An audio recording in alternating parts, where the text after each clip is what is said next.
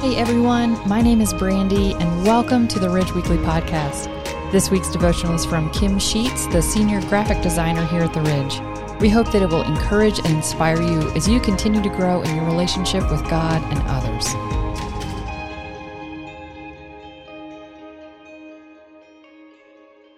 How will you be remembered when you're gone?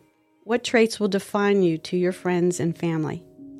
In his message on Sunday, Pastor Tim asked us to think about what our obituary would say. This led me to analyze myself and where most of my energy is spent. I concluded here lies Kim. She went to work each day, had a tidy house, kept up with the laundry, prayed every day, and did her daily devotions.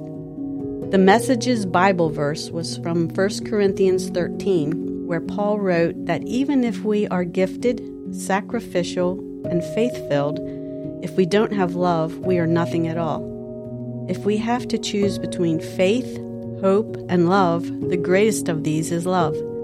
Jesus' whole life and legacy could be defined in one word love. His love was so great that it was demonstrated through his last words as he hung on the cross, dying in our place for our sins. In his final hours, although Jesus was in great need himself, took upon himself the responsibility to make sure his mother's needs were taken care of. Jesus knew the disciple he loved the most would love well the woman he loved, his mother. In John 19, verses 26 and 27, one of his last acts was to love and honor his mother. How we see Christ is how I would like to be remembered. Loving others is a priority I want to make in my life. Jesus said, Love the Lord your God with all your heart, with all your soul, and with all your mind. This is the greatest and most important command. The second is like it love your neighbor as yourself. How do you want to be remembered?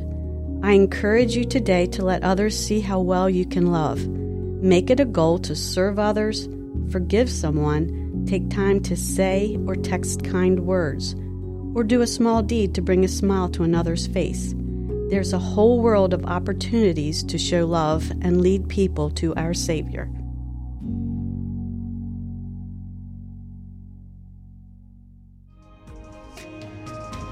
Thanks for listening to the Ridge Weekly podcast. If you'd like to hear more content now, you can check out our past series at theridge.church slash messages or download the free Ridge app. Thanks again for listening, and we will see you next time.